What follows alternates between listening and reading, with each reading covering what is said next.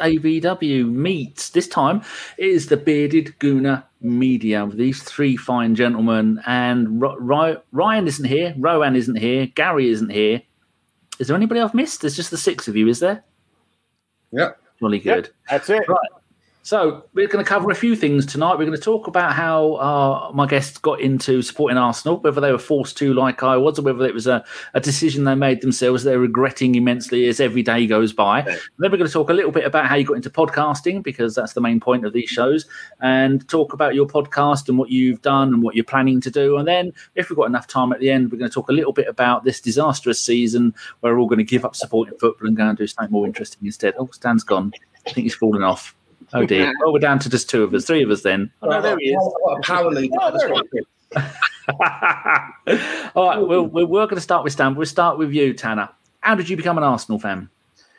I love telling this story, but it's it's. Uh, I feel like one of these days I'm gonna have to have my grandfather tell the story because I tell you the story as he told me the story because I don't really remember much. Um, but it started in 89, 1989 and it, there was a program on here in America called uh, the ABC, which is the broadcasting company, uh, the ABC Wide World of Sports, and they would show various sort of uh, obscure sporting events. And I say obscure, but remember, I live in America, so um, we have American football, baseball, basketball, ice hockey, and in 1989, proper football was not a widely accepted sport over here.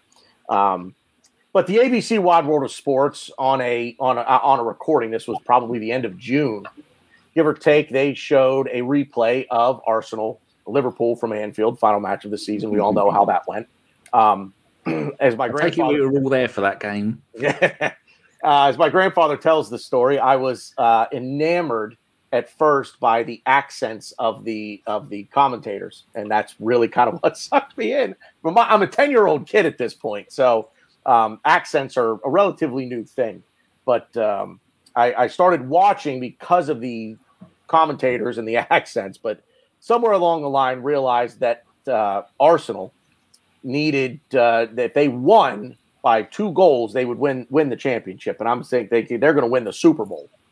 To, you know, to me, again, ten year old kid doesn't know anything that they're going to win. You know, they're going to win the Super Bowl of their sport. So I'm I'm watching, and I you know they score, and I as my grandfather said, kind of started to really root for this team in, in blue and gold. Um, and uh, by the time it was all said and done, Michael Thomas obviously had scored the goal. Everyone says, you know, like who's the one player that that got you that got you into watching Arsenal? And it would be it for me. It was Michael Thomas. Um, but uh, he scored the goal. My grandfather said I I went absolutely ballistic because I I I've always had a mind for sports. I've always known what I was watching, and I've always understood what I was watching. Um, as difficult as it might be to explain to someone, but I've always picked it up very quickly. And um, when he scored that goal, I knew they had to win by two, and he scored the second goal, of course. And the rest is the rest is kind of history.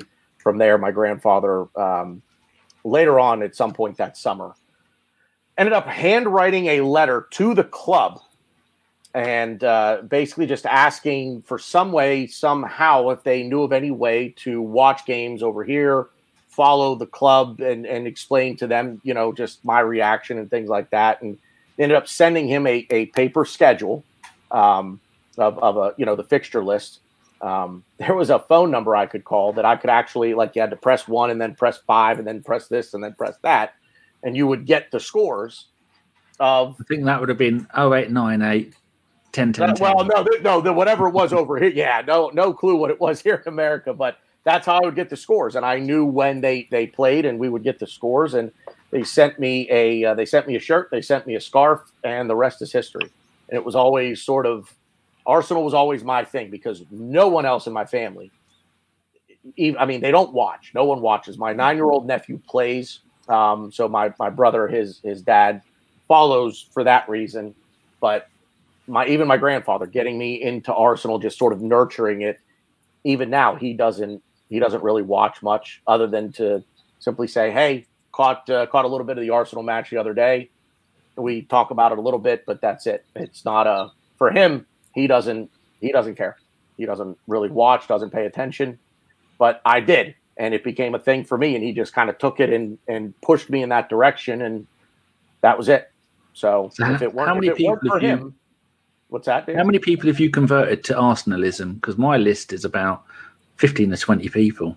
I mean, I've tried like to get my nephew into watching. Um, I mean, they have my, you know, my nephews, my niece, they they have shirts and whatnot that I've gotten for them for their birthdays or for Christmas. But uh, conversion to the point where I'm at, no one, no one in my family watches. I I mean it. Like I, I'll call my brother on the phone and say, hey, if you if you have Cohen, his, you know, my nephew, hey, they're, you know, we're on NBCSN. You can watch if you, you know, if you want to put the game on for them sometimes they watch, sometimes they don't. They don't. But no, my family are all American football. That's that's their American football is their sport. Ice hockey, my dad and I. But uh, no one in my family. I haven't been able to convert anyone in my family to to, to watching Arsenal. It was, it's always been my thing. And Probably, and, probably for the best at the moment, because Well, otherwise yeah. your family would shun you. yeah. But Give that's you I no mean, they're, birthday they're, cards. they're just not proper football fans. I and I say proper. I don't want to call it the S word. Um, but uh, they they they don't they just don't watch it. It's not like they're a fan of another club. They support anyone else. They they they simply don't. If they were to get into it on their own, um, they would probably gravitate toward Christian Pulisic, um, and and unfortunately, you know that way Chelsea. But Christian was actually born um, about forty minutes away from where I grew up in uh, Carlisle, Pennsylvania, Carlisle, England, sister sister town to Carlisle, England. Um, but they would gravitate more toward him probably if, if they were to try to figure out their own rooting interest. That that would be the way they would they would go. And in fact, Christian's dad, Mark, actually uh, played indoor football, if you can believe that. He was a goalkeeper. They played at a place called the Harrisburg Farm Show Complex. And when I was growing up, my grandfather would take me up there to watch games, and that's that really kind of pushed me in in that in that direction. It's funny, I never actually played the sport. I've never played football in my life. Like I never I was a, I was an ice hockey player as a kid. So I never never played. It's always just been a it's always just been me watching and, and just being a being a fan, being a supporter. Well, I've heard of indoor soccer, the NASL indoor, because Chris Whyte used to be a magnificent centre back for Arsenal. He went over to play MLS, um, not MLS, uh, NASL indoor, and he played as a striker. And he once got 27 goals in a season, something like that. And then I found out later that quite a few times he'd come on as a sub for Arsenal in the 80s and play as a forward. So we have a few, quite a few ex-Arsenal players played NASL indoor and outdoor. Stan, you uh, probably remember Chris Whyte, didn't you? Chris Whyte, I don't know. No, centre back. Ended up playing. I think he won the title with Leeds when he come um, went to West Brom and ended up with Rushden and Diamonds. But if, if anybody knows Chris Whyte, tell him we want him on the podcast. Very interesting bloke. Don't ring a bell with me. Oh, all right, fair enough. I'm on my own there. Then, yeah, tell people how you become a gooner. And I th- from what you've told me, it's quite similar to um, Tannor's, isn't it? Well, Not no, his didn't- granddad didn't get you to support them, but I you didn't did. get a load of free stuff from Arsenal like Tannor did when I started supporting. I wish I did, got scarves and and, the, and the top. But I think it was a bit by mistake on my dad's part because obviously I grew up in South London, but on my dad's side, they come from a line of Scotsmen that then gradually moved down to the Newcastle area. And then through ancestors, my great grandfather and a great uncle both played for Newcastle. So my dad was a Newcastle supporter. But there I am. I'm living in, in, in South London. My nearest football ground was Millwall and then Crystal Palace. So my, my dad, being coming from a, a, divorced uh, family and living with my mum, we got to that stage where my dad would take me out every Saturday, but we got to that stage where there's only so many times you can do the museums, Madame Tussauds, the London Dungeon. Do you know what I mean? The, the one where you go and look at the planetarium. So I think he decided one day, okay, I'm going to take him to football. That sounds a little bit like the, the premise to Fever Pitch. Does it? Have you- that's what they do in the beginning of that. Well, because we, we've done all of that stuff, right? You know, the Buckingham Palace, the Tower of London. There's, and there's only so many times you can keep doing them, right? And so he came and took me to football. And he wasn't going to take me to Millwall, which was obviously the closest. This is like the end of the 70s. And obviously, you can't a child to Millwall. It- it- Yeah. we've all heard the stories. So the nearest, the next nearest place was Crystal Palace. And what he done is he timed it so that the match was Crystal Palace v Newcastle, being a Newcastle supporter. So this is my first time there ever going to a football match, and it was um, it was all standing. I was about maybe nine years old, eight and a half, nine years old, something like that, surrounded by all these tall men. And I grew up with my mum, being from a divorced family, and mainly uh, aunties and female cousins. The only men figures in my life at that age were a couple of uncles and male teachers. So here I am, stood by all these guys shouting. Some of them had rattles. Remember them rattle things? Seriously. Some of them had them fucking round rattle things that they were shaking. I couldn't see the pitch because I was so small and I hated it. I just wanted to go home to mum. So we finished. He took me home, and in front of my mum, he said, um, "You know, my mum was like, did you have a good time?" And I remember looking up, looking at her, looking at my dad, and thinking, "Well, what, what do I say?" So I lied. I said, "Yeah, I, yeah, great time." And my dad went, "Good, we're going again next week." And I was, "Oh, fuck. I, wasn't looking forward to it. So it was either the next, maybe the week after. I can't remember. We went back to Crystal Palace, but this time it was Crystal Palace Arsenal, and you know I, I was taking a lot more interest in the actual what was going on in the pitch. I could see where we were. I could see a lot better, and where we were, we were on like on one of the touch lines. It was the player that caught my eye and done it thing was Liam Brady for whatever reason, he kept playing. He was playing on the on, on the wing for us that day, and he kept running up. I, I kept seeing this guy run up and down, yellow shirt, number seven on the back, socks rolled down his legs, and I don't know what it was. I just came away from that game, and I just said to my dad, "I'm an Arsenal supporter now." That's it. Still, that's still the deal, and that was it. And I was about nine, ten. I, I'll tell you when it was. It was Liam Brady's last season for Arsenal before he left and went off. I think it was it went off to Italy, right? Yeah. Yeah, it went off there. So that's how it kind of started for me. And I did have an interest before that with them. Some of the kids in my school were into Arsenal and I kind of like liked the sound of them. But I always remember when I was maybe six, one Christmas, I was a little bit of a late developer in football. One of my Christmas presents was like a, it was an itchy Umbro. Remember those itchy Umbro football kits you used to get? Oh, horrible material. Just don't get it wet. I think it was just my parents probably thinking like, what can we get him for Christmas? Let's buy him a football kit. And I hadn't showed any interest in the team at that point. And it was a fucking Chelsea kit, which I had to wear for fucking PE. horrible blue thing. But then obviously when I was like 9, 10 and I started taking an interest, it was that's my Arsenal story. And um, I was gonna say I've never looked back, but you know, where we are now, sometimes I think maybe maybe I should have gone fucking Newcastle. I mean, I yeah, I mean, I boy, I, if I if I wouldn't have jumped on the Arsenal bandwagon in 1989 and you know followed the winner, I you know who knows, maybe I'm a Liverpool supporter at this point, and I like I, I can't even imagine. Could you imagine being anything other than other than support? Could you imagine supporting anyone other than Arsenal? I I, I personally can't. I don't obviously you know have a story like Stan's. I mean, you. I, I think I've been saved though because where I where I grew up in South London had I not gone to those Crystal Palace games and come back after the second match following Arsenal, I tell you what would have happened. Where I grew up, all of my other friends, not in school, in school there were kids there that supported loads of different teams, but where I lived in my area, they were all Millwall supporters.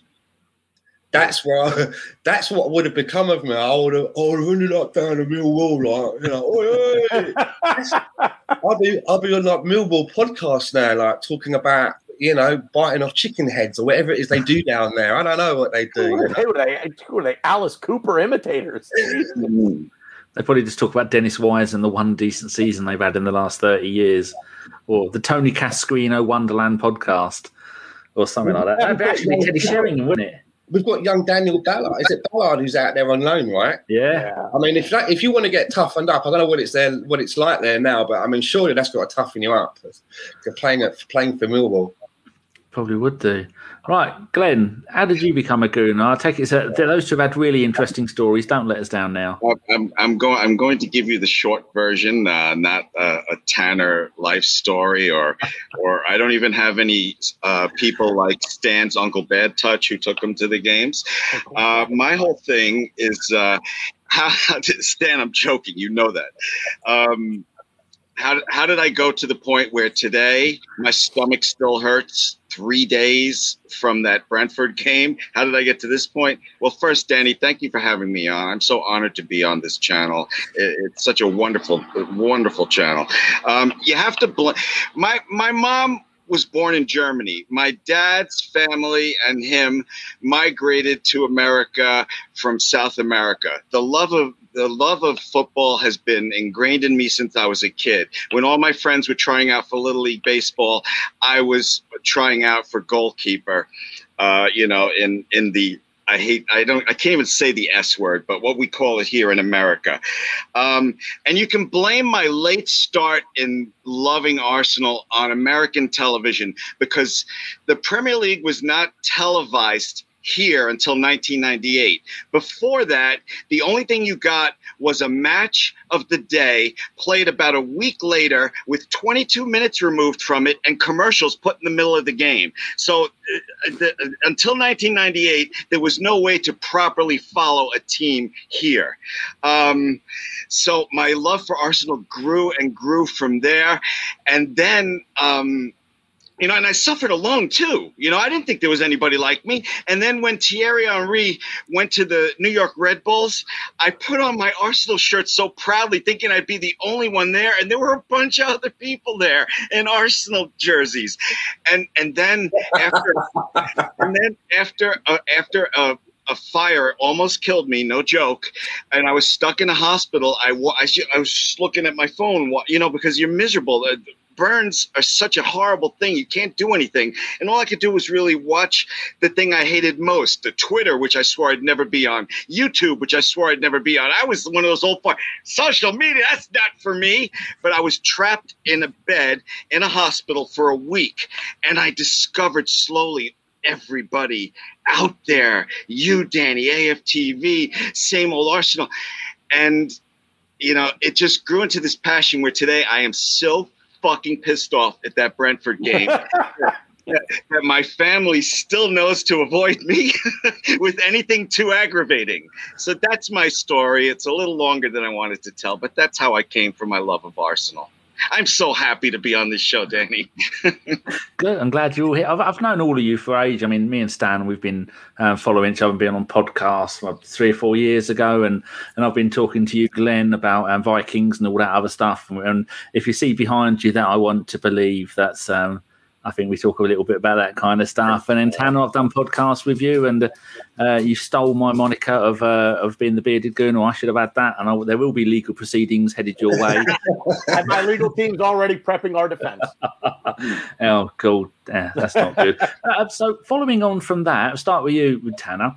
If you knew um, a nephew or, or a child's friend, a friend's a friend's child or or someone like that, or someone in their teens and they want to get into football, would you say to them support Arsenal? Because my brother's friend Lauren, she's got a son, um, whatever his name is, I can't remember, and he used to support Arsenal. And his favourite player was Martinelli, and he's only eight. And I saw him in town last week. I went, "Oh, you're happy with Martinelli?" He went, "I don't support Arsenal anymore. Uh, he supports Chelsea." so I've disowned him, and I'm never talking to him again. So if you had to give someone uh, influential, if you were influential towards someone, uh, would you say to them support Arsenal, or would you look at all this and go, "You're probably best that you don't"? I've I've always been I've always gone against the grain when it comes to the the, the teams that I support. You know, Arsenal not with I mean, that's not really against the grain.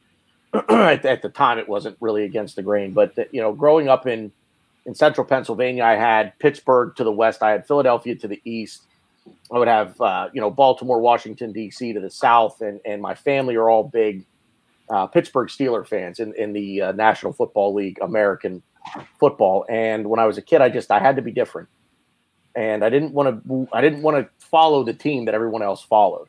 Um, it worked out well for me in the end. Um, but believe me, I, su- I suffered through a lot of lean years with the New England Patriots. Um, but I, I just I love their their old their old logo um, when I was a kid. And my grandfather, when they got their doors blown off in Super Bowl twenty by the Chicago Bears, my grand once again my grandfather said, "Nope, that's your team. That's your your that your those are your guys. You stick with those guys through thick and thin." And uh, what I don't know that I would push Arsenal on anyone right now. I don't know that I'd want to subject anyone to that sort of abuse. But uh, no, I've always been sort of, you know, I'll get you into it. I'll, I'll try to nurture a, a, a a passion in the game. But I've always I've always believed that you will find yourself in a in a in, in a club somewhere. It, it's there's a saying from from Dennis Bergkamp, and I've and I've seen it. I don't remember it. I'll I'll butcher it, but basically paraphrasing, it, it's you see you you found yourself there. You you don't follow a club because of the trophies that they've won or you know, all of the accolades or, or I think the, I think Harley would disagree with you there. he's that's the only reason he's supporting them. well, um, but uh, you know, it, it, at the end of it, he says something like, "You somewhere in this club, you you found yourself." And I would, I would, it would start off as Arsenal, just like it has with with my nephews and my niece. You know, I get them shirts and I try to get them to watch. Um, my oldest nephew will most likely make his own decision, and if it's if it's not Arsenal, it's it's not Arsenal. Would I like it to be sure because it would be something that we could share together, a passion we could share together. But um, he's a big Cristiano Ronaldo fan, as most you know, seven, eight, nine year old kids these days are. But um, would I would I force it on them? No, I, that's never been my. You know, no, you're going to support Arsenal or now. I uh, that's that's that's not me. But I will I will try to nurture it in terms of the the merchandise that I buy for them and things like that. I, I try to be the cool uncle when it comes to that uh, stuff. So it's very generous of you, Glenn. Um, not how about you? Have you um I was going to go to Stan. I'm looking at Stan's name and I said Glenn. I don't know why I did that, but might as well go with Glenn. Have you managed to convert anybody? Because me, my mum, my dad, um, my brother says Liverpool, but he knows fuck all about football. Sean's mum used to be a Spurs fan. All of her family were converted her. Sean's obviously an Arsenal fan. Over the years, I've probably taken 50 different people to the football because I always have one person come with me. So I converted loads, and none of them thanked me. None of them even speak to me anymore. there's your thanks, by the way. They don't speak yeah. to you. There's your thanks. Oh, 1998, 2004. Oh, the sun shone out my ass. Now dead to me. The lot of them. the the crowd that I hung out with, um, I'll give you an example of their attitude. The first time I wore an Arsenal jersey, my friend Al said to me, "What the hell is that?" I said, "It's an Arsenal kit." He said, "Oh, I thought you just really liked an airline because of Fly Emirates on the front." That's the kind kind of people I hung out with. Okay, so no, I didn't convert anybody, and the hell with them. You know, this this club has brought me so much joy and misery and I, I, just I don't I don't know how to describe it. So if a small know? child you met a small child who was interested in knew that knew that you liked football, would you say on, you support Arsenal if, or would you not want to be so cruel? If if it was my son, if if he didn't play GTA five 24 hours a day, uh, and he was attracted, you know, he he's got so many similarities with me. And what drew me to Arsenal was class and style. And if my son was like that, I would have I would have encouraged him to be an Arsenal supporter. But he'd rather run around all day shooting hookers and stealing cars. yes. Well, wouldn't we all, I mean, let's, let's face it. Wouldn't we all like to? well, you could move to London. You'd fit right in at the moment. A few police stations and uh, graffiti the place. Behave yourself. this time, Stan. Um, yeah, would you if, would you give the advice to uh, someone who was uh, younger to if they asked you? I don't really have a lot of niece or nephews around me, and I'm not a father. I mean, obviously, if I if I did have a if I did have a son, he'd have to support Arsenal, or I'd either end up probably raffling him off or sending him to the local orphanage. There was, you know, it'd have to work. And similar to that as well, if I'm in a relationship, then you know the, the you know the, the, the girl in a relationship has to buy into it. Otherwise, that relationship is probably not going to last. And I've been with my missus now for for ten years, but I think my missus is one of them as well because because she's not from England, you know, and, and I'm into this like soccer team. She she she she tells me that she supports Arsenal, but I think she's just I think she does it for me. Yeah, my wife. My wife asks me after every game. I'm sorry, Stan. I didn't, I didn't, mean to interrupt you. My wife asks me every game after every game, did Arsenal win? because she wants to know what kind of mood that I'll be in. Uh, and uh, just to further uh, explain upon myself and converting people, I have a 19 year old daughter. Thank goodness I did not introduce her to Arsenal because she's been. Uh, and I'm not even joking. She suffers from depression, and thank oh. goodness that would have just meant more therapy being an Arsenal fan. That's that's not good. Um, talking about you were saying about kids, I've got a, a, line for my daughter when she's when she annoys me. I go, "You've only got one dad. I can have plenty more kids." At the moment, I've got one. you do as you're told. and I say, I said, "You're lucky you're an only child because if I had another kid, even if even if it was ginger and it was fat and ugly, it would still be my favourite." But that doesn't go down well either. Um, so what was I going to say? Um, yeah, so Stan, you, you, the gist of it is that when your missus says to you, "Do you like this handbag?" and you go, "Yeah," that's the same way she treats you with football.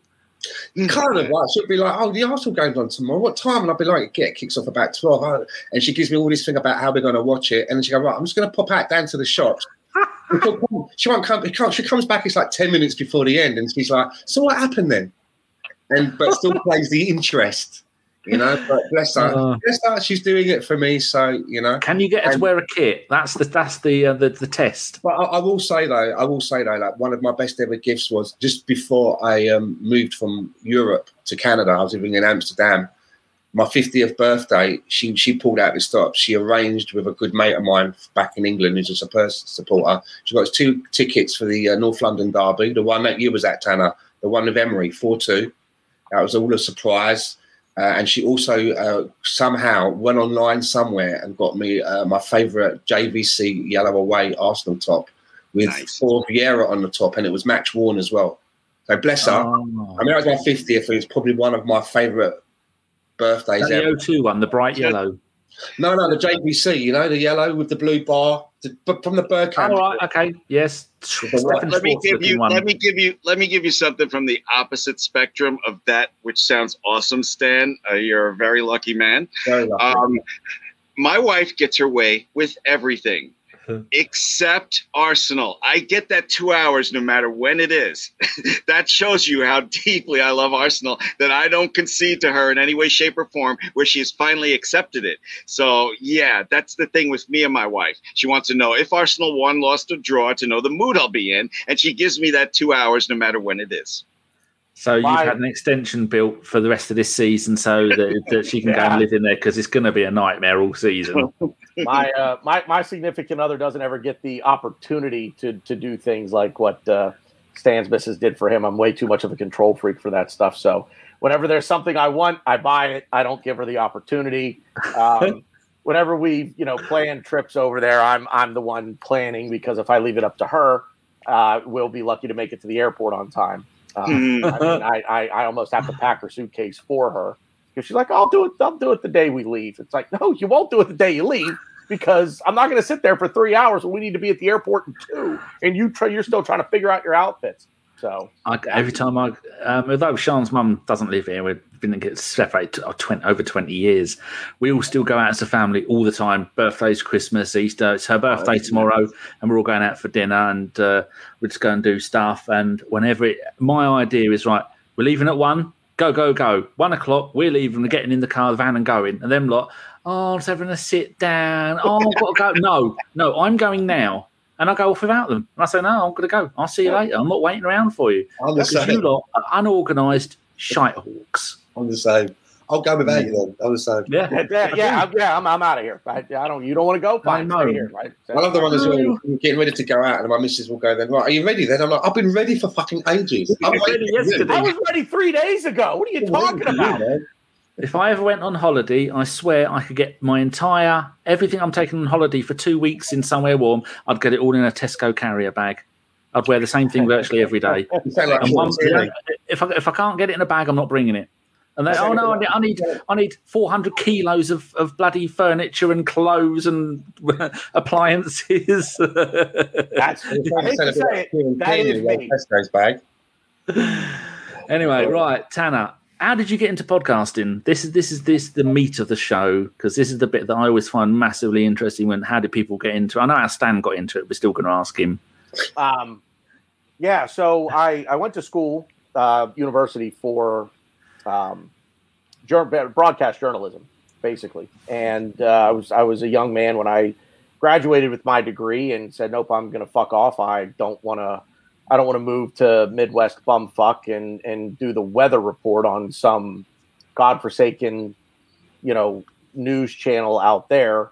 And uh, so I bided my time and I bided my time and I bided my time and I became a bartender and uh, was having fun bartending. And long story short, I never did what I wanted to do, um, which was ultimately host my own sports talk radio show. Well, that didn't pan out. And then the in then uh, the the invent of the internet and um, the lovely thing that now is is YouTube and the world of podcasting, and now anybody can be a radio star, and so that's pretty much.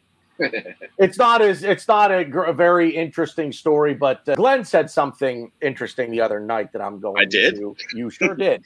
Um, but it's it's it, it, you know we all have a creative out. We we're, we all have a creative process. That's why we do this. It, it's it's part of why we're we're in this, and and that that runs in me as well. I, I have that creative sort of you know streak in me, and and this is um, this is the way I do it. This is the way that I get my my thoughts and and my ideas of of sports out there. I knew from a very young age that I'm just I just don't have it to play professional sports, but I want to work in professional sports somehow, some way.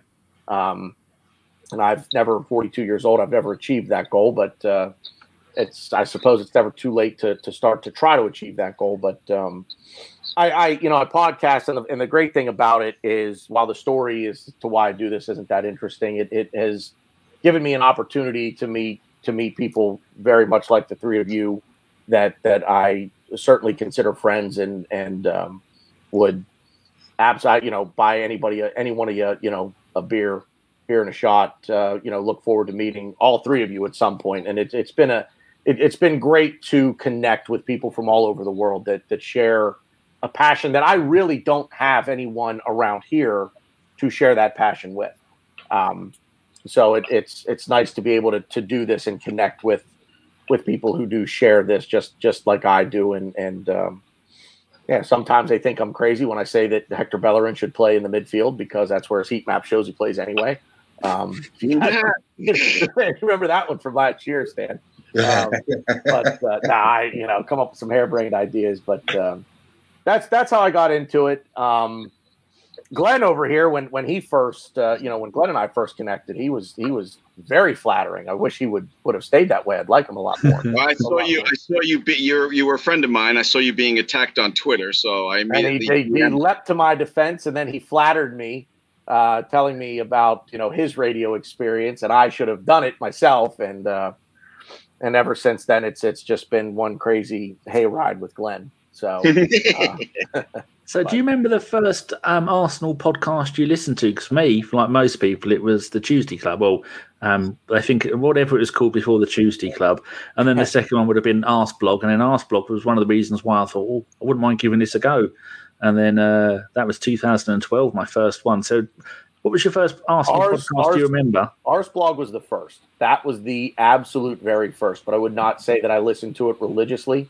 Um, I might get lambasted for what I am about to say, but probably the first ever, I'll say, show that I really followed um, and and would really look forward to, quite frankly, was AFTV, and it was in their in their early days with with Robbie and, and some of those guys, and I I couldn't get the I couldn't get the analysis here that I was getting from those guys, whether you agreed with it or not. I, I enjoyed what I enjoyed the product at the time, and I'm going back six or seven years ago at this point with with them. But that was that's really probably if I and and like I said, I people may not. I I'm sure I'm going to get some hate for this, but well, people give AFTV a lot of shit, but you try doing that yourselves, building yep. a massive podcasting empire. Robbie's yep. a lovely bloke. Yep. I'm friends with a lot of the people from there, and what he has built there is something truly amazing. And to sustain yes. it, he started the month before I made my podcast debut. I think it was the about um, September, October 2012, and what he has done to now and is still doing to this day. I don't watch a single thing of it. I, I like some of the people, yeah. but it was like you were saying, it's a little bit like the MTV of of podcasting. You're going to get a little bit of everything. It's aimed for a, a younger audience, yeah. And if that gets you into football, then you move on to other things that are going to be a little bit more analytic and a little yeah. bit more understanding, a little bit more of like like um, Fergus and uh, um, what's it called? Their podcast, Guns and Yellow Ribbons. Guns They're doing an eight-part series on the history of Arsenal with Mark um, Mark Andrews and Andy Kelly which is fan. I'm only into the second one. It's fantastic. Mm-hmm. You wouldn't get that in other places because that's that's not their market. Right. So don't worry about people um, being uh, or um, poking poking you or poking you with a stick because you said you used to get into it via AFTV. Nothing wrong with that.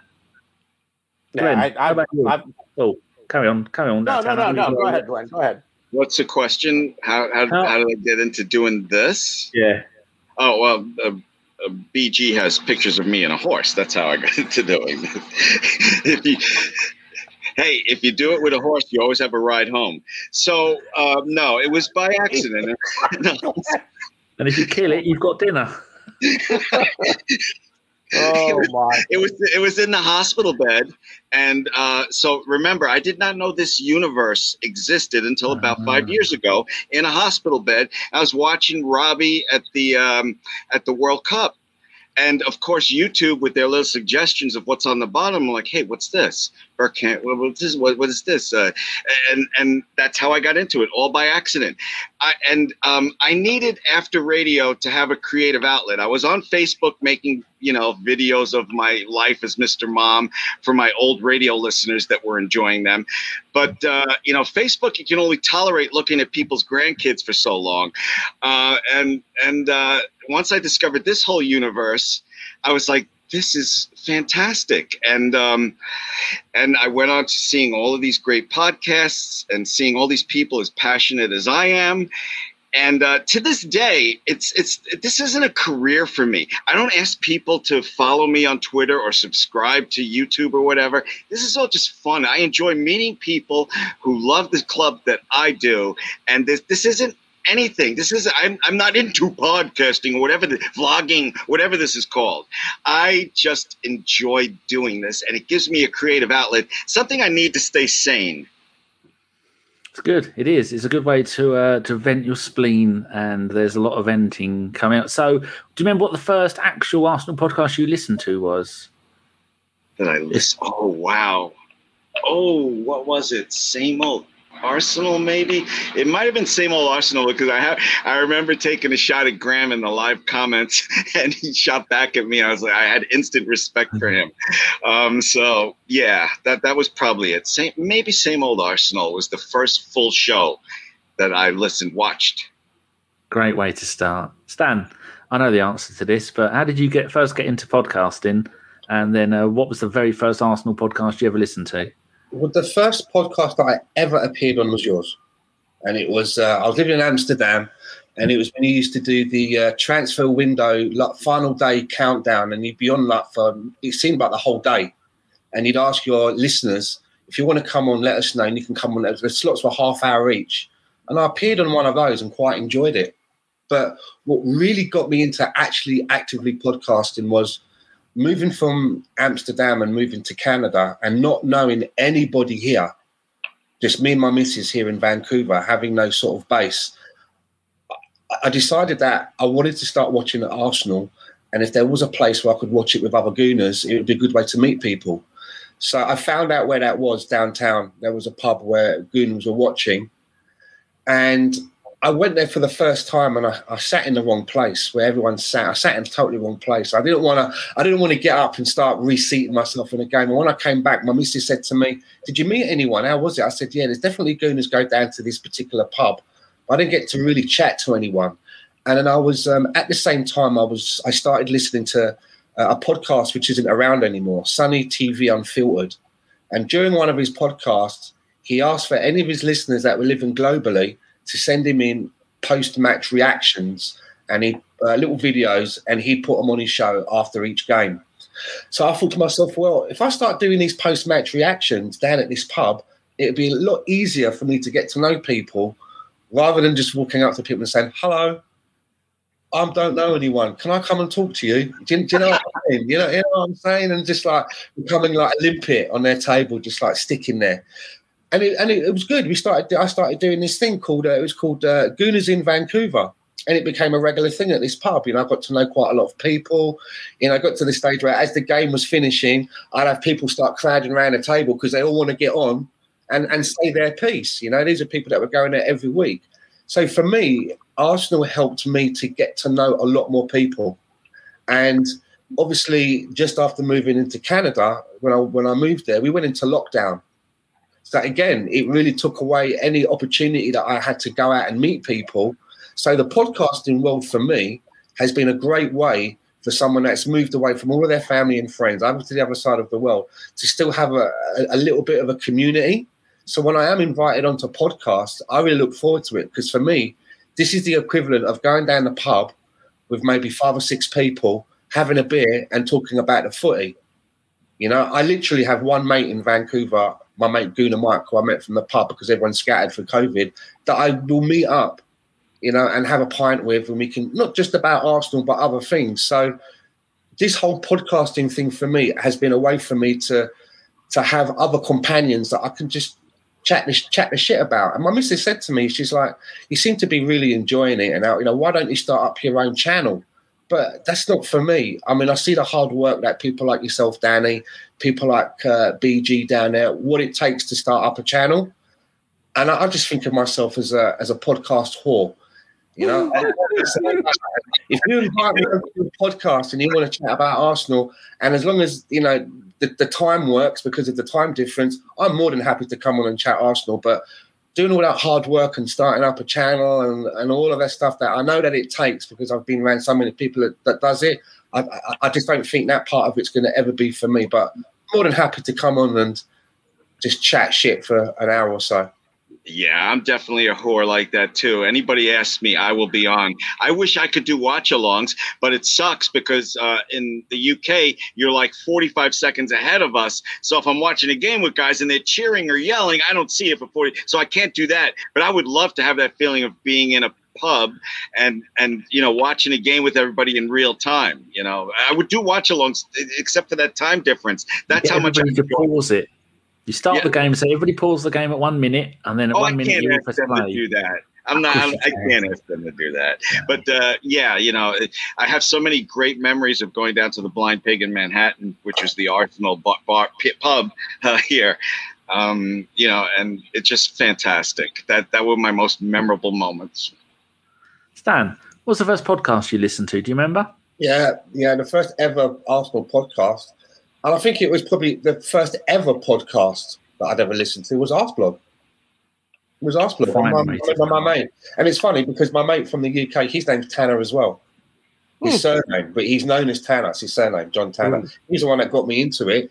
And the very next podcast that I started listening to on a very much regular basis was yours, I didn't know that. I didn't even know that we were the, we were the first one that you did until you told me before the show because we were talking for a while before the show started.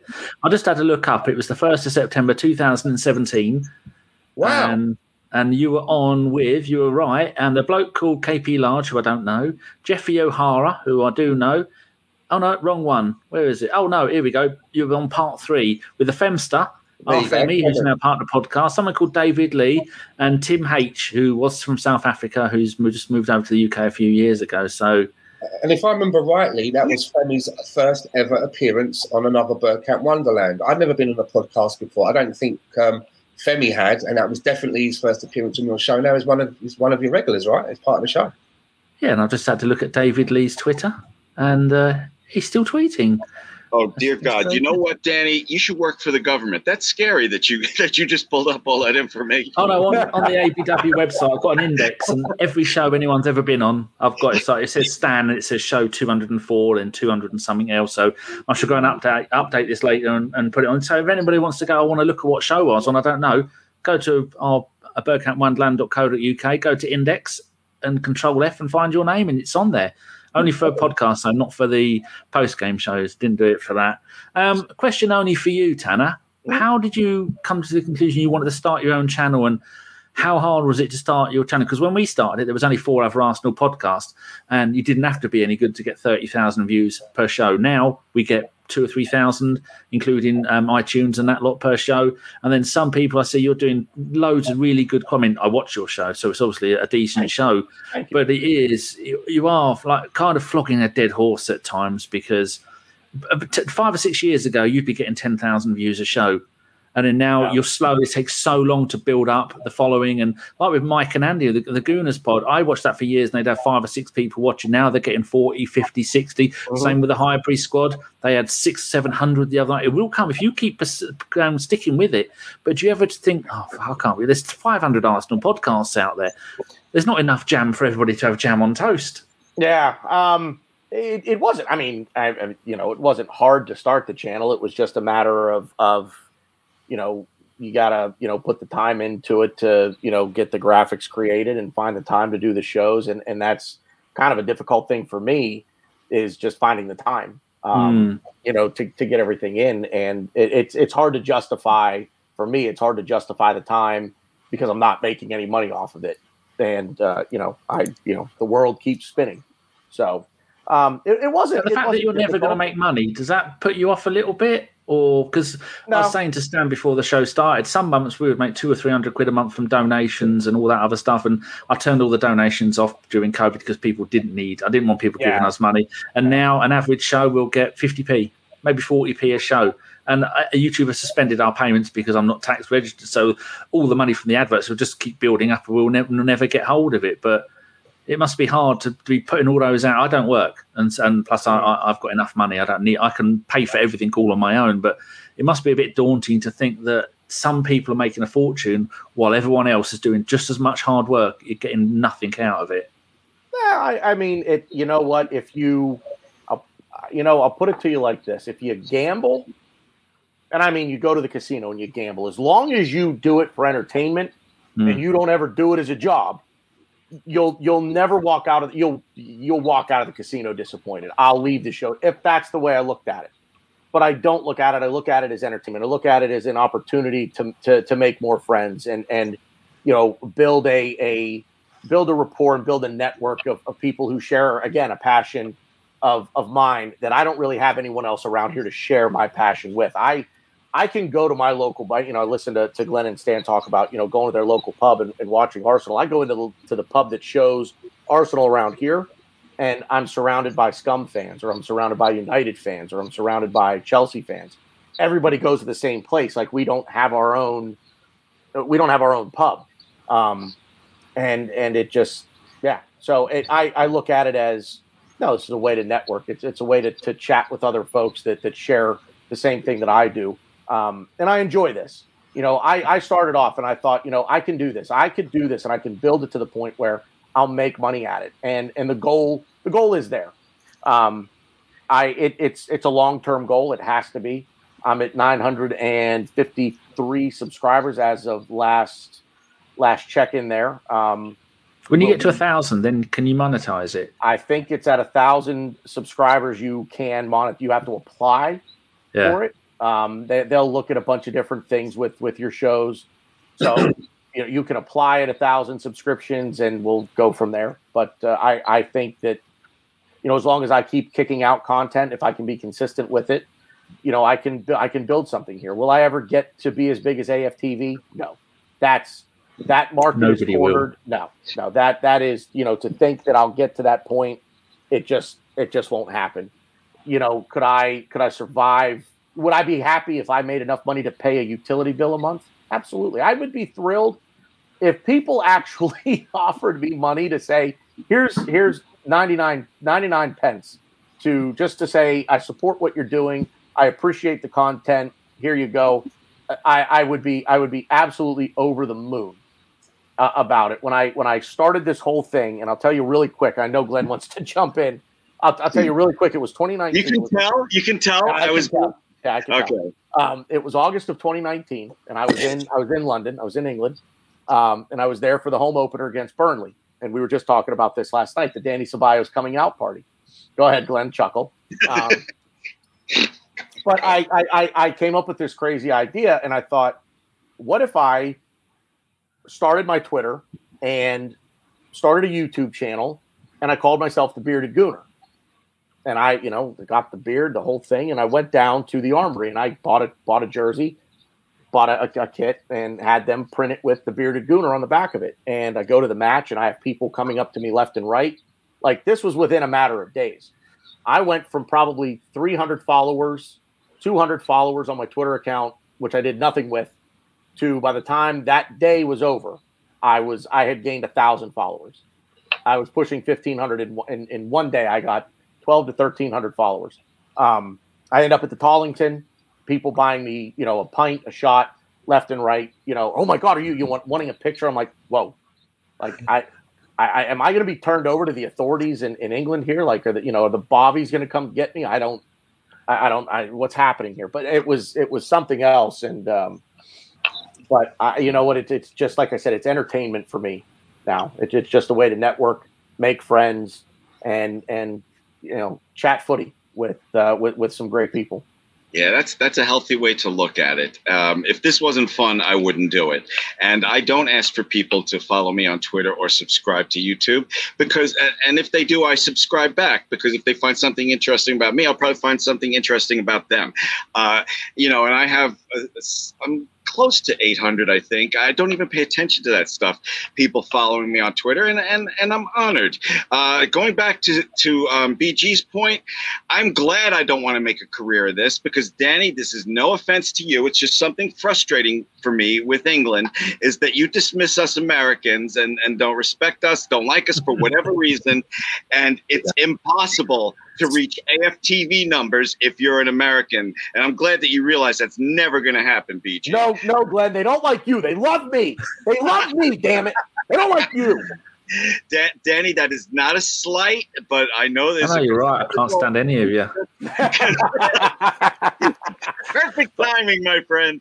Yeah. So, yeah, I'm glad that I have no aspirations except to have fun doing this because there's too much of a built in disrespect for American fans. And that's why they pay me to hang out of them. It's purely for legitimacy reasons. And they got they got a London geezer on there. They got to be real. I had I had listen, man. I needed I needed some sort of uh, credibility to, to do the show. So you know, when I was approached to host Same Old Arsenal USA, the first name that popped into my head, well, I got to have an ounce of credibility here, so I got to get standing. so I've had a few um, it's quite quite big. Quite a few uh, a few large Arsenal Twitter people contact me over the years and gone. I'm thinking of doing this uh, podcast stuff. How much money can I make? And if that's the first thing they say, I go, don't bother. If yeah. you want to do it and you want to, the most important thing is to have fun and, and just talk football. And that's the way ABW has gone back to, not live, only doing one show a week, gone back to the thing that makes it the most fun, talking football with mates. Grassroots for me, real quick, I mm. swear, 10 seconds. For me, That's the most okay. important thing in the way I interact with people on social media is I talk to them like they're in the same room with me and respect them and their opinion. And if we disagree, I try to talk to them. That's 10 seconds. Go ahead. yeah, just if it's not if you don't do it for the fun of it, then you're not doing it for the right reason because you're never really going to make any kind of money out of it. Those days of it's mainly YouTube. The, the, the, two lots of ad apocalypse on YouTube, and you're making no money unless you can get a bit of sponsorship going. And then whenever we do anything, we say we do it for nothing. Unless it's gambling or alcohol, then we won't do it at all. We say to them, we won't bother. What's the deal with that Manscaped company? They seem to have a monopoly on Arsenal podcast. but every other podcast yeah. is sponsored we were terrible. Manscaped we did it. We did it once. They sent us uh, me, John, Chris, and I think I can't remember the other one. They definitely sent us four, and uh, they said, "Here's the read." So I, I didn't do the read properly. I just, we just talked about it for ten minutes, and then I said to us, uh, "Well, I said, how many have you managed to sell for, for the code?" And they went uh, four. That's why you broke even. Then that's the last I heard from them. In, in a, ABW, never going to do it reminds properly. me of radio here in the states. It reminds me of radio here in the states. There's this company called the Vermont Teddy Bear. Okay, and they're like the biggest teddy bear company, and they gave you a script and you had to read it. And if you divulged from it, your company lost the account, which was so much money. Hated doing that. So yeah, Danny, that was a tough lesson to learn. I I see.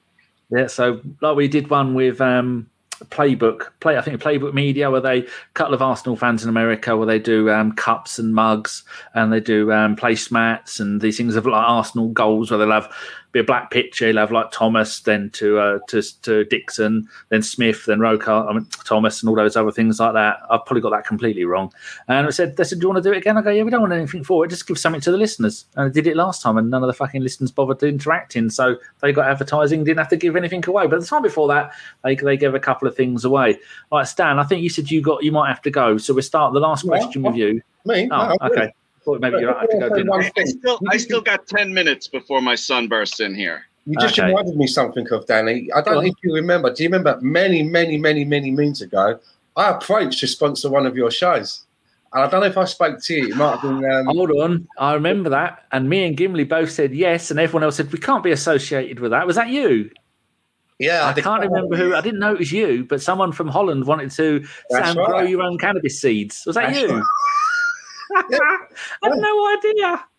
It's a long, it was ages ago. Me and my friend used to own a company that was a seed company, Yeah. and we started doing sponsorships. And I said to my mate, I said, "I'll get these guys because they've got loads of listeners. We've all Gimli both said yes. I remember. Yeah, yeah. But the other people on the went, you can't do that in the UK. Grow weed. oh dear! I did, honestly had no idea. But I just as soon as you said that, I thought Amsterdam. I just Weed. remembered. I just Weed. remembered. Did you get a reply? Yeah, I got a, I got a very polite no, wasn't it? I think it was. I might have been Gimli that I was talking to, but it was like, and I remember it was like some of us were, were would like to, but you know, there's been a consensus that because we're in the area. But You might have said you can send him some, but you couldn't sponsor the show. I did actually send him some. I sent him some. Oh. Uh, only for medical research purposes, uh, obviously. of course. Of course. right, um, we'll start with keep on with you, Stan. Um, your thoughts on Arsenal this season and how you think it's going to go, and however long you want to talk about this. Like you lot of the stuff they've got to go and do stuff. I've got nothing going on, so depending how much time you've got. I wish I had that problem, Danny. For me, this is probably the most um, frightening period that I can remember since I've supported Arsenal. And I was one of those that when Mikel Arteta was appointed, I was 50 50. I wasn't like, no, no, I wasn't like, oh, yes, please. And there was other people that I would have, was on my list ahead of him. But I was like, okay, let's let's see what happens here. But obviously, him being the Arsenal manager, I was always going to back him, just like I backed Emery. And as I've explained before in other podcasts, the last thing that I want to see happen to Arsenal is what I saw happen with Manchester United when Sir Alex Ferguson retired from there. And that is them constantly going through manager after manager like a revolving door. A new manager comes in, he doesn't like what the previous manager's doing. He rips that up. He wants to get rid of this player. He wants to bring in those players. He never gets to the end of his plan before they change and bring in another guy. And you're in this constant flux. So I am I backed Emery, but there it did get to a point where I thought to myself, well, this is this this can't continue. And I'm still the same with Mikel Arteta that I really want this guy to succeed.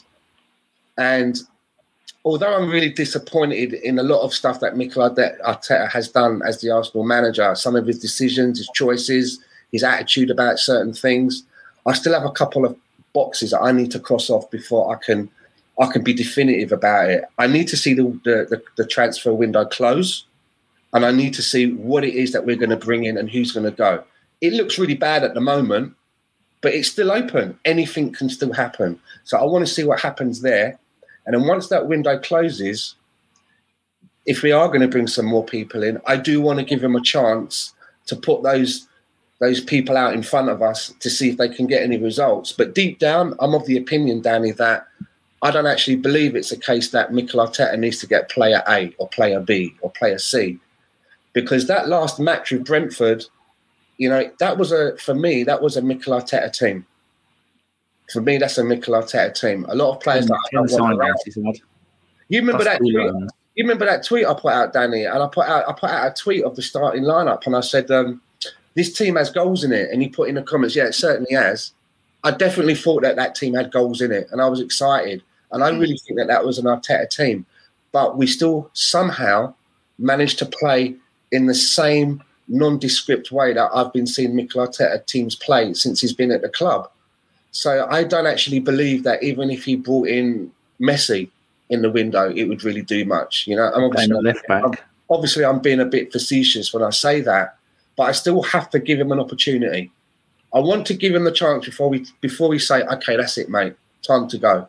You know, as a as a famous friend of ours once once used to say, mm-hmm. but it, it is getting to that. It is getting. It is getting to that period now. The decisions that I'm seeing, it, it doesn't bode well for me, and I've got a feeling that come the North London derby, that's when I've got a feeling that if I'm still seeing what I'm seeing by then, originally I said it was going to be October. October is when I'm going to have my decision on him. I've got a feeling that it might be brought forward to the, the North London derby. So that's where I am with Arsenal at the minute, mate. And, and as far as far as I go, it wasn't that long ago where we were all moaning about always finishing in fourth place, mm-hmm. and now we've had two consecutive eighth place finishes. That's it for me. I want to preface this by saying I look at me, everybody that's watching this. I want to be wrong, but I think Arteta and the front office are killing this club. And unless we get Odegaard and someone to play next to Partey, we're going to see another season just like last season. Can I just add another bit before you go to Tannor? Something I forgot because it's something I've been thinking about a lot recently, and that is all of those people that want Mikel Arteta to no longer be the manager. Let's say that we all went to sleep tonight, and when we woke up tomorrow morning, they all got their wish. My question would be if Mikel Arteta and Edu were shown out of the door, who at Arsenal Football Club is qualified enough to draw up a shortlist, go to the board, the owners, and make recommendations of who the new manager should be?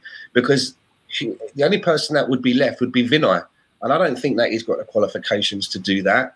And let's say that other people got their wish and they decided that they were going to court and try to appoint Conte, who at the club, again, has the qualification to sit down in front of someone with the stature of an Antonio Conte, who knows more about football than I'm gonna than, than I'm ever gonna know. Who's going to sit there in front of him and sell him a vision of football at Arsenal Football Club? I just don't think that we've got anybody qualified to do any of those two things. And it worries me that if us, if if Arteta does get fired, how that decision's going to be made. I mean, I'm looking at it now. I'm like, well, it looks like it's going to be an Alan Pardew, right? And therein lies the problem. Dan, Stan, I'm sorry, BG. I know you're chomping at the bit. I just want to say I don't want. I'm not cutting off my nose to spite my face and saying fire Arteta and worry about it later. You get your best minds together, if that exists at Arsenal, and and get a list of of, of people. You prepare for it. They should be preparing for it right now. But my, that's my question, though, uh, Glenn. Who are these minds? They're, who are they? No, there's, because if you take the board, if you take the Kroenke side out of it if, if they if they sanction to get rid of Arteta, they're not going to they're not physically personally going to be looking for a manager. They're going to expect somebody within the club to deliver a shortlist and sell them on why it should be this guy. And if you can't get this guy, it should be who's going to do that? And I, no I want a manager that's not going to give me a fucking soap opera every day. What's going on with Aubameyang and Lacazette? Why can't he just come out and settle this shit? I'm sick of this shit. It's bad enough for losing. Now it has to be a fucking soap opera. This man has lost control. Sorry, BG. No, oh, it's, it's not a soap opera. It's a TV show on Amazon next season. Yeah, yeah. I, I, know you don't call it. What do you call soap operas in, in the UK? They're not called soap operas. No, we call them. Oh, right, yeah. So Tannor stories or something. Uh, whatever. That's my, that's my, grandmother always called them. Um, store her stories, but no, you know what? It, it's it's funny. Just the, the, the way that Stan ended, um, and and the question that he posed is a great question because actually the other night I tweeted out basically the exact same question, but I was a little more specific with it and the question was, what is Josh Kroenke's vision for this football club? And the fact is, is that there is no one here who has a vision above Edu. And and and his role isn't even I, I don't know. There's I, I will say this. This is the one thing that, that has always sort of confused me. There's a director of football and then there's a technical director. And I don't know what the job of either of those two positions are. Um, here in America, we would call probably the two of them combine them, and they would be called the general manager in American sports. Um, as as as the general manager, this this club needs a general manager type, and I would equate that to the director of football. And you have to bring in someone at that level that has a vision. Like Stan said, the problem is no one above that person has the vision. So, and no one below them can draft up a, a list of people to recommend. So we're left with ownership that can't spell soccer, and I'll use that because that's the word they'll use. They can't spell soccer. They can't. They probably can't spell Arsenal, to be honest. um, so they don't know. They don't know their asses from a hole in the ground when it comes to this sport. Let alone the fact that it's not played in their country and it's a completely different financial system. They don't understand any of that. So they're left with people whom they don't trust and who aren't much smarter than they are about the entire hierarchy and structure of a football club left making recommendations to them on how to build the club. So the question, Danny, that, that you asked is what are my feelings for the rest of this season? And if you could end that with a p- prediction of um, position for the end of the season. Arteta will not last this season. It will be a a a big Sam sort of hire somebody to just try to steady the ship, not write it, just steady it. They don't the, the have word, an idea. Go ahead, Glenn. What were you going to say? I, I was just going to say the worst part is that it's like all the Arsenal fans are in a lifeboat, and there might be help with the transfer market, but we're all starting to turn on each other because the food is running out. You know, yeah. and it's it's so frustrating. And guys, I have uh, two kids, a diabetic cat, an old cat, and three dogs that need me. So I have to go now. um, uh, I, am Before you go, Glenn, tell people your Twitter. You and uh, no, I'm not into that. You, if you want to follow me, you'll you'll find me. Right I love you. And put if you at, do put the at in front of his name on there, that's what it is. And if you if you do follow me, I'll follow you back. But only follow me if you find me interesting. Don't follow me just for the fuck of it because I'm on Danny's show. Uh, th- uh, guys, I love you. Thank you so much, Danny, for having Thanks me. For joining us, Ben. See you later. I was going. Um, oh, whoa, where am I at here? We're going vertical. There we go. There we go. There we go. There we go. Um, but I, you know, a, a prediction uh, as to where we finish if nothing more changes and I and I and I don't share the same hope and, and optimism that I think a lot of people do with the fact that there's still two weeks left in the transfer window because well, the hope and optimism uh, it could be referred to as delusional. well, yeah, yeah. Um, I don't think there's a player out there, barring maybe a Leo Messi, that could really turn this club around simply because I don't think the style suits the players, the the majority of the players in this club. And you're talking about bringing in one or two and all of a sudden the, the, system isn't going to change. He's bringing in players to try to to get them to adapt to his system, um, and that's that's Mikel Arteta. And I understand why he's so hell bent on instilling his system. Um, he's treating Arsenal Football Club and its supporters like they're a fire hydrant, and he's pissing on us and marking his territory and saying, "No, this is my club, and I'm going to do it the way I want to do it, come hell or high water." Um, and we will reach one of those points, hell or high water, uh, by probably Christmas. Um, I prediction: we do not score in the first three games in the league. I think we'll beat West Brom in the cup. I don't think we score against Chelsea. I don't think we score against City, we lose all three. Um, the the the, the locals are out with their torches and pitchforks. He gets to the North London Derby, at which point he's we've maybe scored a goal, maybe three, one against Burnley, two against Norwich. Maybe we win one of those games. Go into the North London Derby and a very well organized Nuno Espirito Santo side in uh, in the scum. Just come here and and just absolutely demolish this club and make us look silly. And at that point, I think the board will have well the board. There is no board anymore. Um, ownership will have no choice but to sack him, and we are somewhere sitting around the bottom of the table, relegation zone.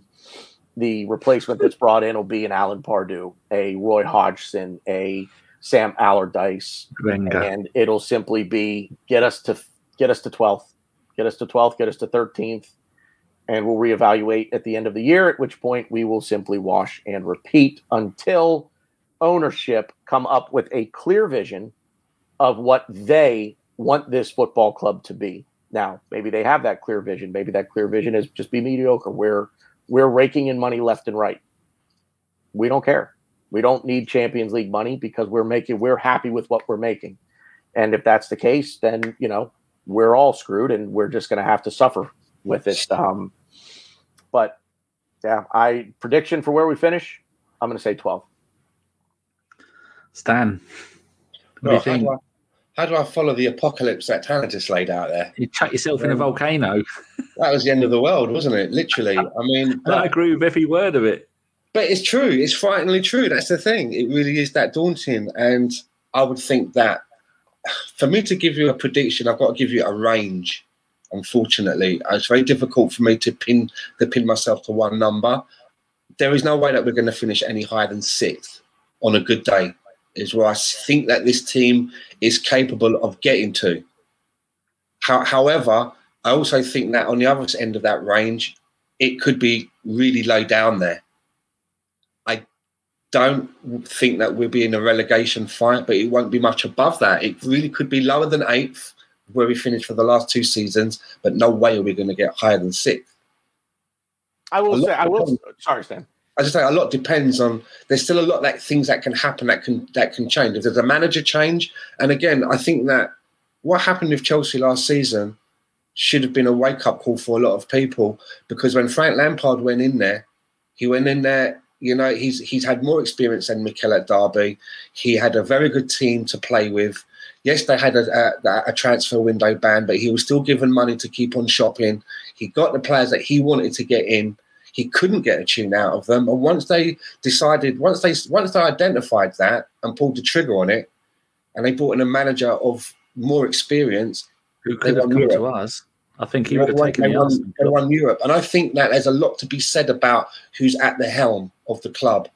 So you know, if Arsenal pull the trigger quickly and gets the right man in, then you know we could get up to something like six again.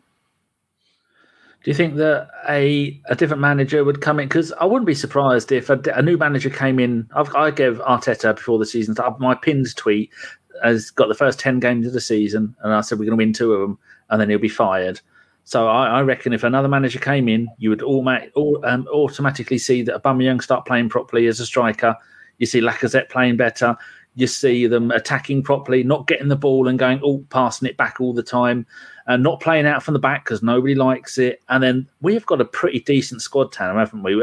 A decent manager could make this team it's, do really well, like Stan was saying with Chelsea. All, it's all about the system. It's all about the system. And the, and the, and the thing is, and this is, you know, everybody thinks that because of the FA Cup win, you know, and the and the run the run into that to that trophy, and then of course following it with the Community Shield against you know a, a, a strong Liverpool side that that you know he's he's a good manager, and and I think he will be a, a good manager eventually. But if he wants to be a good manager right now, he needs to look at the club. He needs to look at the individual players and say, okay, how do I make this work? Here are my ingredients. I'm I'm trying to make I'm trying to make spaghetti sauce, and all I have is ketchup and mustard. Well, that's not spaghetti sauce, but you're somehow going to try to make it work and it's going to taste awful. And it tastes awful right now. The fact is, you look at the ingredients you have and you try to make a meal from that.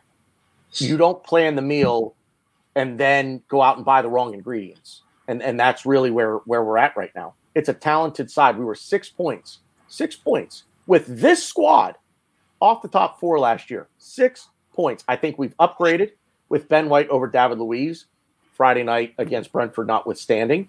Um, I think when Gabriel comes back into the fold as the left sided center back, that will help Ben White. Um, but Arteta, if he wants to stay, has to change the system. This is a three at the back, counter attacking football side right now. That's it. Stop the possession thing because while you can have 80% of the possession, it that doesn't that doesn't count for anything. What counts are the goals that are scored. And this club, over the course of the last six months, has shown a drastic and very worrying trend to not score, to not even create. We're not even close to threatening to score. At any point on Friday night, did I think we're going to get back in this? All we need is one. We just need a little. We need a little luck. We need one ball to deflect and go in the net we're not we're not even there. We're not even at the point where we can put a shot on and and hope for a, a, bit of bad luck on the on the opposition part, a bit of good luck on our own. We're not a good attacking side. It is pass the ball around the horseshoe. That's all it is. Um, the the build out from the back. We don't have the goalkeeper to do that. Uh, Pablo Mari showed his his iceberg like status on Friday. He's not the guy to play out from the back. Ben White is. I, I will say that Ben White. That's why we got him. Um, Apart from the couple of times when he got caught out of position, well, right?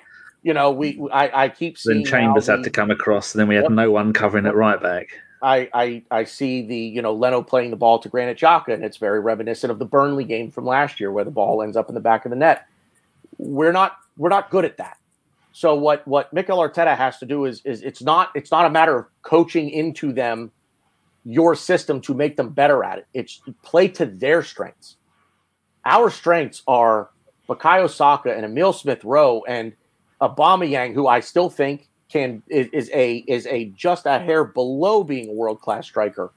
Alex Lacazette has not forgotten how to score goals, but it's the system that is restraining our creative players from doing their jobs, from doing what they're good at. Nicolas Pepe, Gabriel Martinelli. Our attack should we just create some chaos. Create a little bit of chaos in the attack rather than no no no no no don't know Gabriel Martinelli. Don't you dare come too far inside. That's not your position. You need to stay out there and figure it out from way over there. That's the problem. You know, um, granted, Xhaka in the midfield, yeah, granted problem. But I will will will stake my flag in, into this mountain. This is where I guess I'll die this year. This is not on the players. This is on the manager and his system. If he can change his system, alter his system, d- design it more to the to the the quality of the players. Now, now, now we're cooking. Now we're cooking. Um, but even you go back to last year, and I'm sorry for being long winded, Danny. That's you okay. go back. You go back to last to, to, to you know toward towards the end of last season. We're at a point where we really are counting on the opposition making a mistake for us to score. And and you know, I I'm okay. I don't care about possession. I don't. I, that number means nothing to me. You you can't if you don't score, you won't win. And we're playing right now. Played all preseason, and even at the end of last season, we just don't want to lose. We're okay with the nil nil draw. Mikel Arteta's okay with the nil nil draw. Don't concede, but and don't don't lose possession and don't concede a goal, and we're fine. But we're not fine. We're we're we're not fine. So that that would be 38 points. That would be 18th place, and we would be relegated if that's if that's what happened every match. But that's how he's playing. You can't if if you if you don't take any risks, you will earn no rewards. It's that simple. Unleash these guys. Let the, let, let the defense be structured and disciplined in their roles. Let that back four be structured and disciplined in their roles. Let the attacking four or five players that you're gonna that, that, that you want in your attack cut these guys loose, man. We have, cry, we have, havoc and let's strongest, get the dogs of war. Let's go. Some of our strongest play should be from the attackers, isn't it, Stan? But Stan, uh, next game home to Chelsea. How is the Emirates crowd gonna be? T- For those listening, Stan's just pulled a face like he's found a turd in his coffee. this is the thing, right? You know, usually after a loss, I mean, if you're starting the season, you're looking at the fixtures and you're looking at our first four or five fixtures you've got to be thinking, well, we want to get some points on the board. We've got to try and get all three points at Brentford. And if you can't do that, then you want to think, okay, we're going to go into that next game and we've got to make up for it. And which is why I'm, I'm kind of glad that they've kind of announced a little bit that the Lacazette and, and Lacazette and Aubameyang aren't going to be available because I want that team to go out there and redeem themselves. Redeem yourselves. The only change I would probably make, I would start Saka this time. He should be fully fit now and I would start Martinelli up front and bring maybe Balogun off the bench rather than starting him. But it's basically the same team. Go out there, redeem yourselves. But the thing is, they played so abject, ob- objectively bad against Brentford. You look at the next team and you think, well, how are you supposed to bounce back? This team is markedly better than the one that we've just lost to. So I look at it this way: if you're going to lose, lose. But for, I've always said on our podcast, I can handle losing, but it's the manner of the loss. If we lose the game and everybody's squeezed everything out they've got in there to give, it's acceptable. It's when we lose and you don't understand why and you can't understand the tactics or players are strolling around or they're not doing the things that they're supposed to do. And you hear Mikel Arteta say in his press conference afterwards that the players weren't doing the basic things. And you think to yourself, well, you've been here for 19 months, mate. They should at least be doing the basic things why have you not? Why are you unable to get them to do the basics? Let alone implement a style of play that you're trying to put on them. You've got to start with the basics, right? And you just told me they can't do that. So I worry against these next fixtures that are coming up because the only fixture in there that seems to give us any kind of respite is West Bromwich Albion.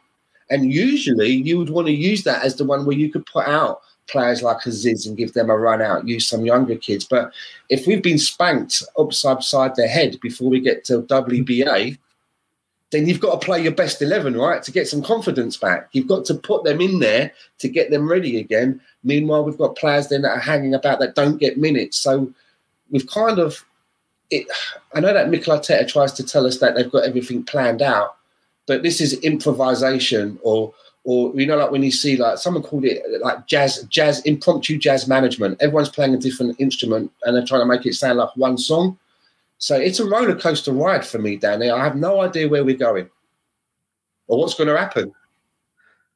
But we do know one thing that's going to happen is uh, Kieran Tierney's going to keep running down the left, crossing the balls to no one, and then when we get the ball, we're going to pass it back. Yeah, I mean, we we all know what we're. Every team knows what we're doing now. They can see that. The problem with me is it's like if you want to play out from the back, I get that, but you've got to have there's a key word that we miss in our style of play, and that's variety. We don't have any variety in there. By playing it out from the back, it doesn't mean that you can't kick it long now and again. And especially if you're playing it out the back, the more that this, the, the opposition is going to come onto you to close it down, there's space at the back there. That's when somebody with a bit of legs in them can maybe hang back, and then we can play it long and try and make use of the space. But they're they're just robotically doing what they, I don't believe that the players have down tools. They seem to be doing what Mikel Arteta wants. Yep. That's methodically. And then you've got Mikel Arteta continuously barking what he wants done at 90 minutes.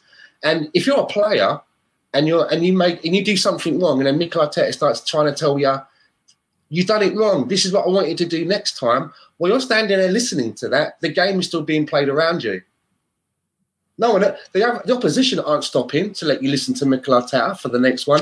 You no still break. the same. So I, I think it's a distraction. I think it's micromanagement, and you know, sit down for a bit. Let the game let the game breathe for a bit. You know, you, if you really want to tell a player that he's doing something wrong, try and get it to half time when you're inside and do that. And the other thing that I'd like to mention as well with that Brentford game was I thought it was very telling. I don't know if you noticed it, Danny, that he brought the players out early after half before before the second half. Yeah, the Brentford players were still standing in the tunnel being filmed. Yeah, it's the way from home. He's brought them out early. They were all standing there with their faces and their heads down because they've obviously had a dressing down. And when you bring when you bring players out early for the kickoff, you're you're you're trying to say something. You're saying I'm not happy with this, and it was there for everyone to see. And the cameras went to Mikel Arteta and he had a face like thunder. And I just remember thinking to myself, is this where we're at? And it's the first game of the season. We're supposed to have just had a pre-season where everyone comes together and we're all looking forward to that first game. And, uh, and this is where we're at. This isn't like three quarters through the season and we've lost some really vital games and, you know, we're not playing to the best of our potential and Mikel Arteta is trying to make a point. He's starting that now at the first game. And it doesn't bode well. It doesn't bode well for harmony and you know, a togetherness if that's what's happening. It just reminds me of do you remember when Phil Brown was the manager of Hull? And instead of taking them in at half time, he made them sit round in a circle while he was in the middle and he was basically yeah. giving them all of that. It's that one works. of them. It's one of them, isn't it? It's kind of it feels like that kind of a thing. I get it that he's angry with them, but doing that on the first day of the season, no. He should have bollocked them you know, in, inside the dressing room. Give it to him there. Really fun. And tell them, be honest with them, but don't bring them out like that. Not in the first game. Where do we go from there? Downwards. I agree with all of that lot. Yep. Right. Uh, Tannor, where can people find you on Twitter and plug your YouTube channel? Uh, on Twitter, I am at the bearded gooner, and I am one of those follower whores. I will ask you to follow me simply because I'm putting out good content and I want you to watch. True. Um, uh, you can find us on YouTube. Just search uh, Bearded Gooner Media, and uh, it'll pop right up. Lovely. Stan, do you want to remain anonymous like Glenn does, or do you want to tell people how to find you on Twitter? You can find me on Twitter at, where is it? Right there. there. And you can also find me over with uh, the bearded one on BG Media. On Thursdays and sometimes on the Sunday, you can find me over on the Arsenal fan circle. And if there's any boxing or, or UFC going on, then I'm usually with Terry uh, for those doing like a live watch along for those uh, punch ups over on Claude and the Bangsters.